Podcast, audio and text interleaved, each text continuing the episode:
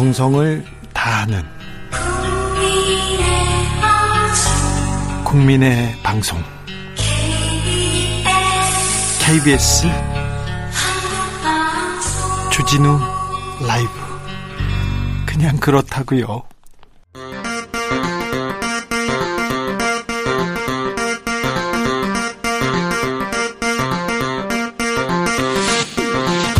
주진우 라이브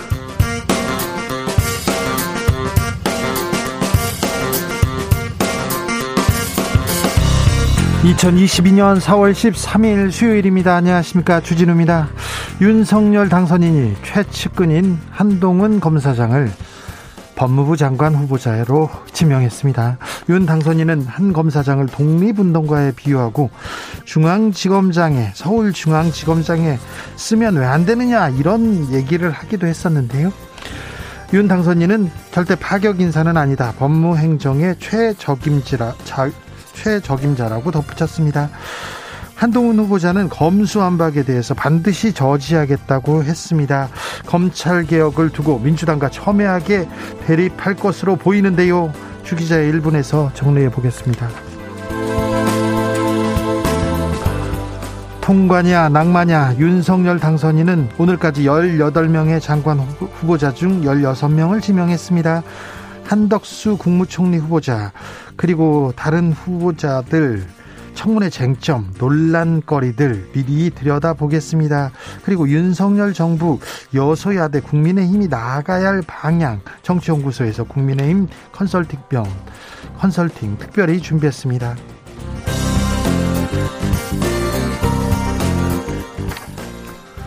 더불어민주당이 검수완박을 당론으로 채택하고 문 대통령의 임기 안에 처리하겠다 강행 의지 보이고 있습니다. 윤석열 인수위는 즉각 중단하라고 입장을 냈고요. 검찰도 헌법을 정면으로 위반했다고 집단 반발하고 있습니다. 한동훈 법무장관 후보자도 나섰고요. 아, 오랫동안 검찰 개혁을 주장해온 참여연대도 비판의 목소리 내고 있는데요. 검수완박 어떤 점들 보완해야 되는지 직접 들어보겠습니다. 나비처럼 날아 벌처럼 쏜다. 여기는 주진우 라이브입니다. 오늘도 자중차에 김, 겸손하고 진정성 있게 여러분과 함께 하겠습니다. 윤석열 정부 내각 윤곽이 드러나는데요. 이제 두 명의 인사만 남았습니다. 초대 장관들 몇몇 어떻게 보십니까? 쓰는 사람을 보면 지도자가 보인다고 하죠. 친구를 보면 사람을 알 수 있다고도 했는데 어 파격 인사 있습니다. 윤핵관들 그리고 음 당선인하고 아주 가까운 사람들이 이렇게 계속 지금 중용되고 있는데요. 한동훈 검사장의 법무장관 지명은 어떻게 보셨습니까? 여러분의 의견 들어보겠습니다. 샵 9730 짧은 문자 50원 긴 문자 100원 콩으로 보내시면 무료입니다. 그럼 주진우 라이브 시작하겠습니다.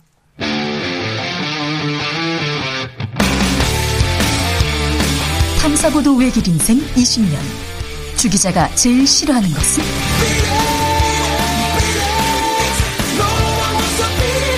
이 세상에서 비리와 부리가 사라지는 그날까지. 오늘도 흔들림 없이 주진우 라이브와 함께.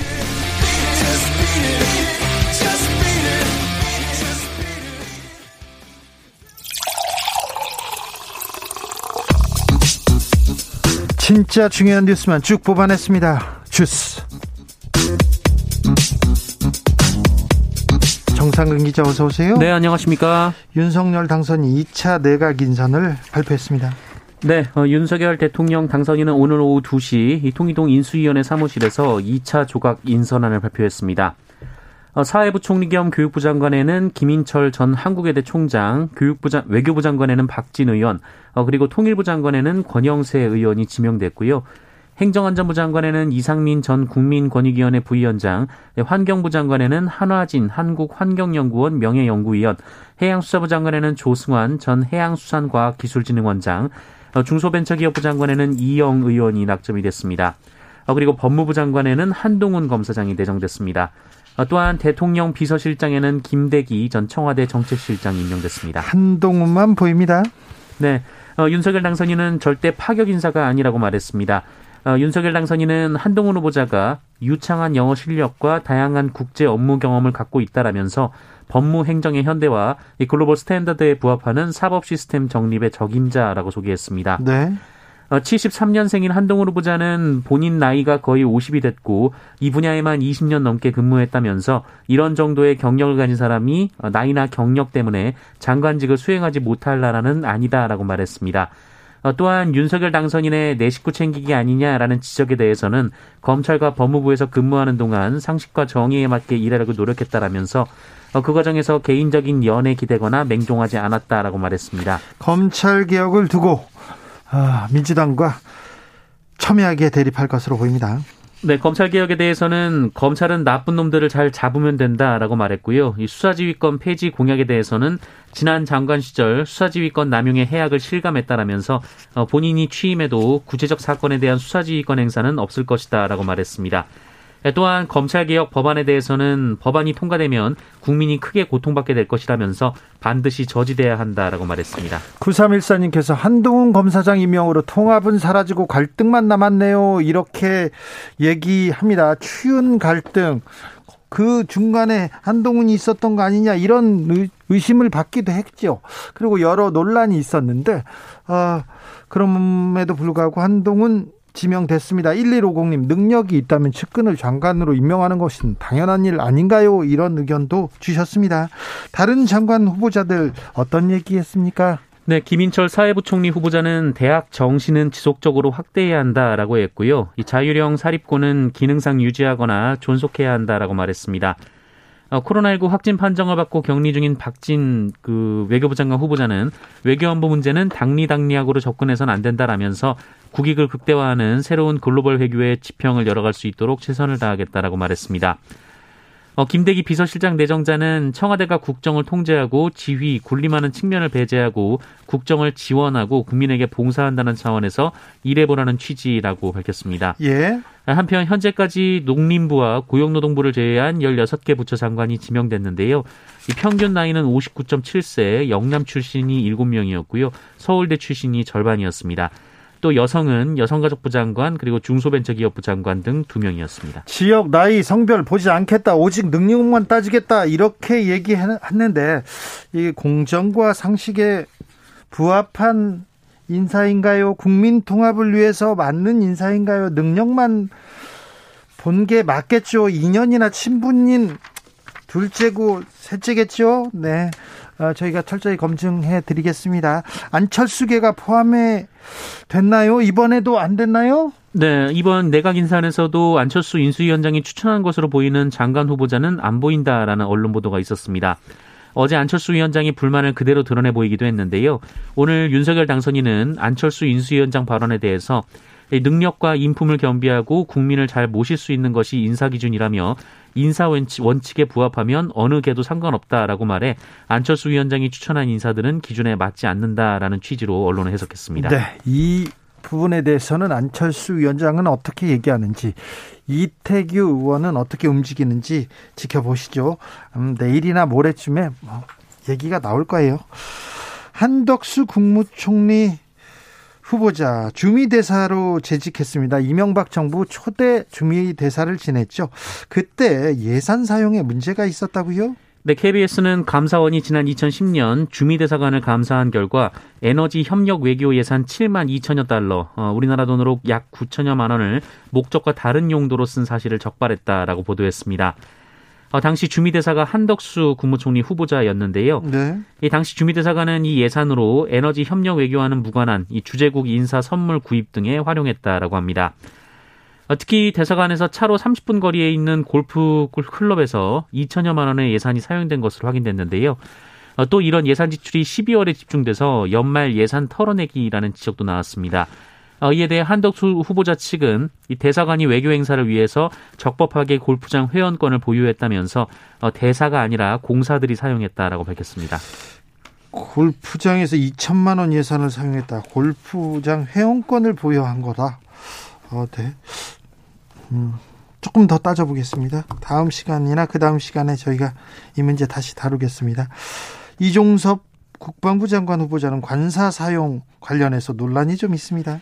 네, 이종석 국방부 장관 후보자는 지난 2017년 합동, 합동참모본부 차장으로 재직을 했는데요. 네, 서울 용산의 관사에 살면서 보유하던 아파트 두 곳을 모두 전세로 줬습니다. 어, 이중 서울 잠실 아파트는 전세 보증금 7억 원을 받았고 수원 광교 신도시 아파트는 6억 3천만 원을 받았는데요. 어, 그리고 이듬해 후보자의 큰 딸이 서울 서당동의 5억대 아파트를 샀는데 이 부모인 후보자 부부가 1억 8천만 원을 빌려줬습니다. 어, 관사 거주로 받게 된 전세 보증금 일부로 딸의 아파트 매입을 도와준 이른바 관사테크 의혹인데요. 어, 이중석 후보자 측은 군 업무의 특성상 관사에 살 수밖에 없었다라면서 이 주택 보유나 증여 과정에서 불법은 없었다라고 주장했습니다. 예전에는 이 정도 가지고 관사에 살면서 다른 부동산을 사거나 다른 어, 그 돈으로 다른 재테크를 한 거에 대해서 문제 삼지 않았어요. 그러나 지난 어, 김의겸 청와대 대변인 시절부터 이 관사 테크에 대해서는 굉장히 좀 엄격한 기준을 삼기 시작했기 때문에 또 여기에도 비슷한 잣대가 어, 적용될 것으로 보여요. 네, 이와 관련해서 오늘 안철수 인수위원장은 최근 보도된 고위공직자들의 관사 운영 현황을 보면 이 투명과 검소와는 거리가 멀다라면서 이 공직자 관사의 실태를 철저히 살피고 관사를 포함한 불효 불급한 의전은 철폐하도록 만들어 나가겠다라고 말했습니다. 어, 이것이 이종석 후보자를 겨냥한 것이다라는 해석이 나오고 네, 있습니다. 네, 복지부 장관 후보자는 또 자녀 입시 논란이 불거졌습니다. 네, 정호영 보건복지부 장관 후보자가 경북대 병원장으로 재직하던 전후로 딸과 아들이 나란히 경북대 의과대학에 편입했다라고 한겨레가 보도했습니다.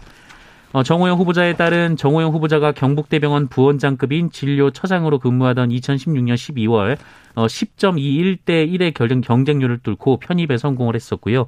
아들은 정호영 후보자가 병원장이 된 후인 2018년 전형에서 5.76대 1의 경쟁률을 뚫고 특별 전형으로 편입을 했습니다. 네. 이 당시 특별 전형은 의학전문대학원 폐지로 2017년부터 2020년까지 이 4년 동안만 실시했던 특별 전형이었습니다. 네. 당시 정호영 후보자에 따른 서울대학교 이공계열, 아들은 경북대학교 이공계열을 다니다가 경북대 의과대학에 갔는데요. 당시 학교 내에서도 논란이 됐다라고 합니다. 특히 아들은 스펙과 관련해서 논란이 됐다고 합니다만 한겨레 취재에 정호영 후보자 측은 입장을 밝히지 않았습니다. 윤석열 정부 장관들의 인사청문회에서는 자녀들의 표창장 그리고 자녀들의 입시 문제가 문제가 크게 다, 다뤄질 것으로 보입니다. 그럴 수밖에 없는 상황이기도 합니다. 민주당은 검찰 개혁안을 당론으로 채택했습니다.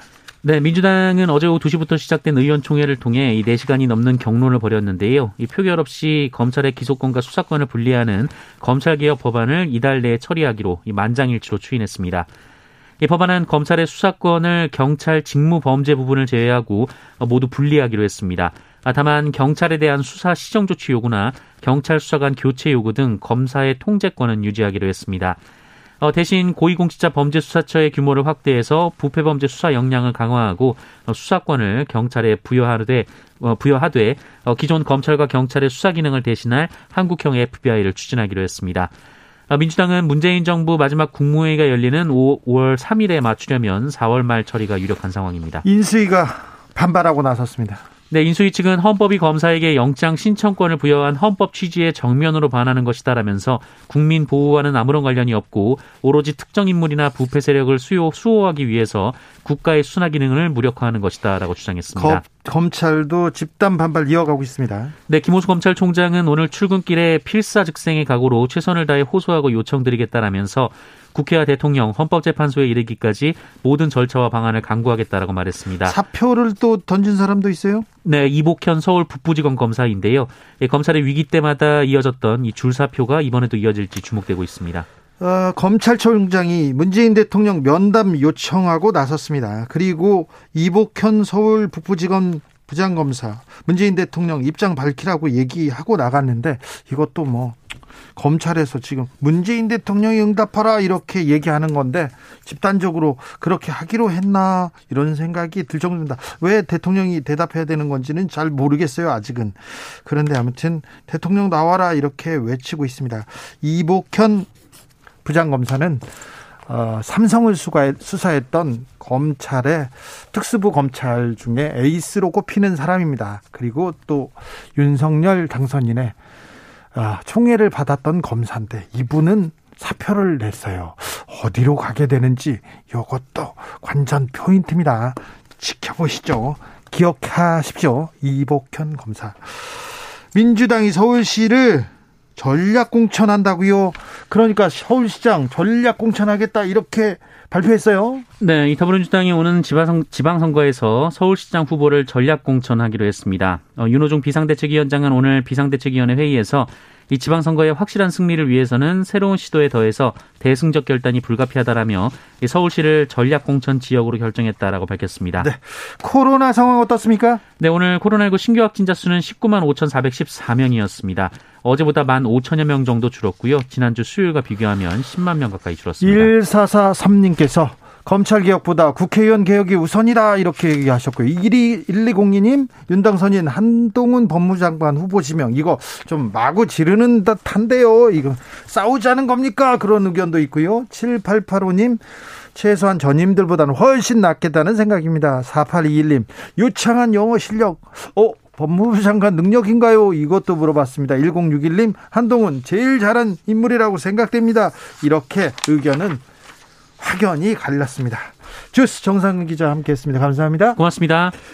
코로나 백신 4차 접종 60세 이상으로 확대됩니다. 자세한 내용 알아보겠습니다. 코로나19 예방접종 대응추진단 권근용 접종관리팀장 안녕하세요. 네, 안녕하세요. 권근용입니다.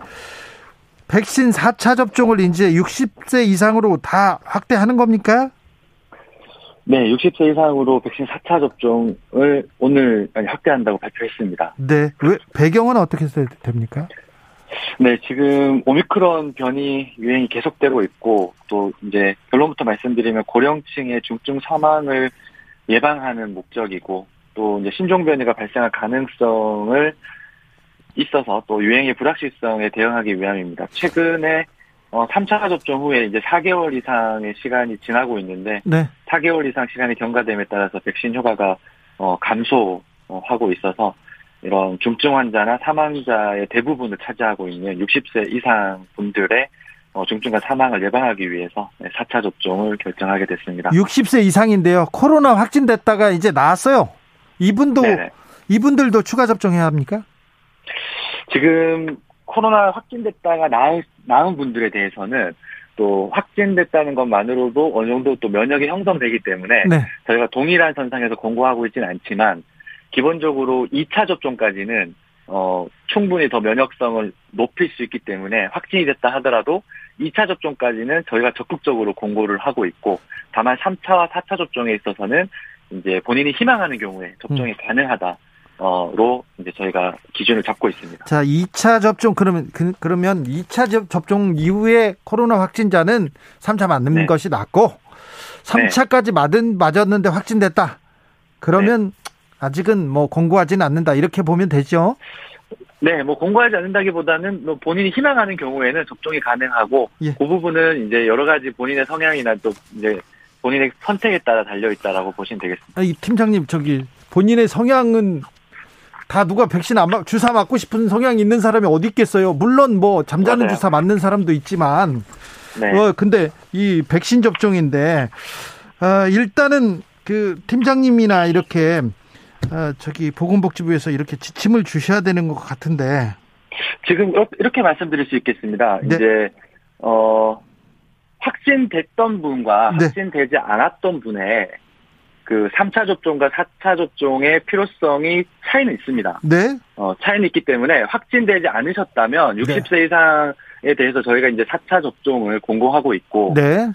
또 일반 성인 같은 경우에는 이제 3차 접종까지는 반드시 접종해 주십사 저희가 요청을 알겠습니다. 드리고 있습니다. 네, 알겠습니다. 네. 김한수 님께서 5차도 가는 것 아닙니까? 이렇게 얘기하는데. 아, 그 부분은 뭐 저희가 지금 바로 말씀드리기는 어려울 것 같고요. 예. 지금으로서는 지금으로서는 3차 접종 이 후에 이제 4개월이라는 시간이 지났고 예. 또 면역성이 좀 감소될 수 있고 이 부분에 대해서는 이제 중증 사망 위험이 높은 고령층에 대해서는 4차 접종을 결정했는데 예. 그 어, 5차 접종에 대해서는 이후에 유행 상황이나 여러 가지 또 백신 신규 백신의 어떤 개발 상황이나 네. 종합적인 어, 추가적인 정보를 좀 고려해서 판단을 해야 될 것 같습니다. 60세 이상한테 먼저 4차 접종 공고했고 그 60대 네. 이하로 또 내려옵니까? 아, 그 부분은 저희가 계속해서 관련 정보와 그리고 이제 60세 이하의 중증 사망률을 계속해서 모니터링 해가면서 판단을 해야 될 것 같은데요. 알겠습니다. 계속 살펴보고 네. 있군요. 네. 해외에서는 어떻게 이루어지고 있습니까, 백신? 어, 지금 미국, 영국, 그리고 뭐 프랑스, 이스라엘, 뭐 독일 상당수 국가에서 이미 4차 접종을 이제 그 3차 접종 이후에 기간이 도래함에 따라서 4차 접종을 시작을 했습니다. 네. 그래서 어 지금 뭐 저희가 관련된 국가들의 상황을 계속해서 모니터링하고 있고 네. 미국에서는 이제 50세 이상 연령층에 대해서 4차 접종을 허용했고 영국 등 이제 그 유럽에서는 80세 이상에 대해서 제한적으로 4차 접종을 공고하고 있습니다. 알겠습니다. 코로나 확진 후에 재감염되는 사람들 늘고 있는데요. 어느 네. 정도 이렇게 비율이 어느 정도 됩니까? 어, 지금 저희가 2020년 1월부터 최근까지 확진자 전수에 해당하는 약 한 900여만 명을 대상으로 재조사를 실시했는데요. 네. 지금까지 한 2만 6,239명의 재감염 추정 사례가 확인이 되고, 예. 어, 퍼센트로 따지면 한 0.28% 가량 됩니다. 아 그래요? 네. 백신 저 백신이 확실하게 효과가 있네요. 어, 네, 백신 방금 말씀드린 거는 이제 확진이 됐다가 다시 재감염되는 사례를 말씀드린 거고요. 네네. 네. 네, 그리고 또 백신의 효과에 대해서도 네. 어 이제 저희가 작년에 3차 접종을 고령층에 대해서 이제 작년 말에 어 굉장히 많은 분들이 접종을 해 주셨기 때문에 네. 델타 유행에 대해서 이제 감염력을 최대한 억제시켰고 지금 오미크론 상황에서도 중증 사망에 대한 피해가 최소화됐다고 판단하고 있습니다. 네. 4차 접종 음, 시작한다고 해도 예전처럼 이렇게 다 막 줄 서서 빨리 맞겠다 이렇게 하는 분들은 별로 없는 것 같아요. 접종률을 어떻게 높일 수 있을까요? 관건인데. 예, 이제 4차 접종은 이전 뭐 이제 네 번째니까 좀 많은 분들이 또 여러 가지 우려도 하고 계실 것 같은데요. 무엇보다도 이제 60세 이상 연령층의 중증 사망에 대한 예방 효과는 어, 거의 명확하게 입증이 되고 있기 때문에 네.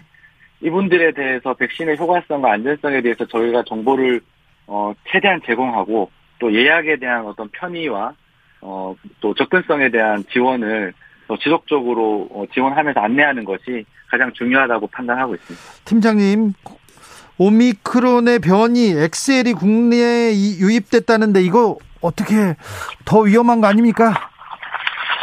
네, 지금 그 오미크론 제조합 변이인 XL이 한 건이 국내 확진자에서 처음으로 확인이 됐고 역학 조사를 진행 중에 있습니다. 네. 다만 이제 XL형은 기존에 이제 BA1과 BA2 유전자 재조합된 것인데 세계보건기구도 일반 오미크론으로 분류하고 있어서 네. 특성 변화는 크지 않을 것으로 예상됩니다. 따라서 경계는 필요하지만 과도한 우려는 하지 않아도 될 수 있다. 이렇게 판단할 수 있겠습니다. 알겠습니다. 과도하게 걱정하지는 마라. 네. 네네. 알겠습니다. 오늘 말씀 감사합니다. 네, 감사합니다. 권근용 접종관리팀장이었습니다. 교통정보센터 다녀올까요? 정현정 씨.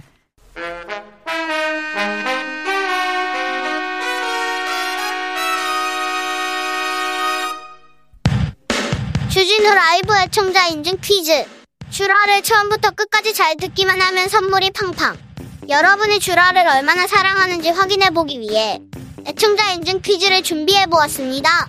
지난 방송 중 한 부분을 짧게 들려드릴 텐데요. 잘 듣고 뻐꾸기 소리에 가려진 단어를 맞춰주시면 됩니다. 그럼 문제 드릴게요. 2022년 4월 12일 화요일 가수 김은국 씨와 함께한 훅 인터뷰 코너입니다. 혹시 취임식에도 참석합니까? 아, 초청 받은 걸로 알고 있습니다. 네, 아 그렇군요. 초청 받. 저희 부부가 네. 예, 예. 혹시 가서 노래도 부르시나요? 글쎄 그 얘기가 있던데 유튜브 요새 채널에 BTS보다는 를그 국민들한테 불러주는 게 더 맞지 않느냐? 네. 흔들흔들 부르시면 안 됩니다. 여보세요. 네. 그거 불렀다가 흔들렸잖아요. 왜 그래요? 아, 무슨 오, 59년 신인 몰라도. 네, 그래요? 음, 알겠습니다. 오늘은 주관식으로 준비했으니 잘 들어주세요. 날개 무늬가 호랑이 무늬를 닮은 나비로 무명 가수였던 김은국 씨를 스타로 만든 노래 제목이기도 한 이것은 무엇일까요? 샵9730 짧은 문자 50원 긴 문자는 100원입니다. 지금부터 정답 보내주시는 분들 중 추첨을 통해 5만원 상당의 편의점 상품권 드리겠습니다. 주진우 라이브 애청자 인증 퀴즈 내일 또 만나요.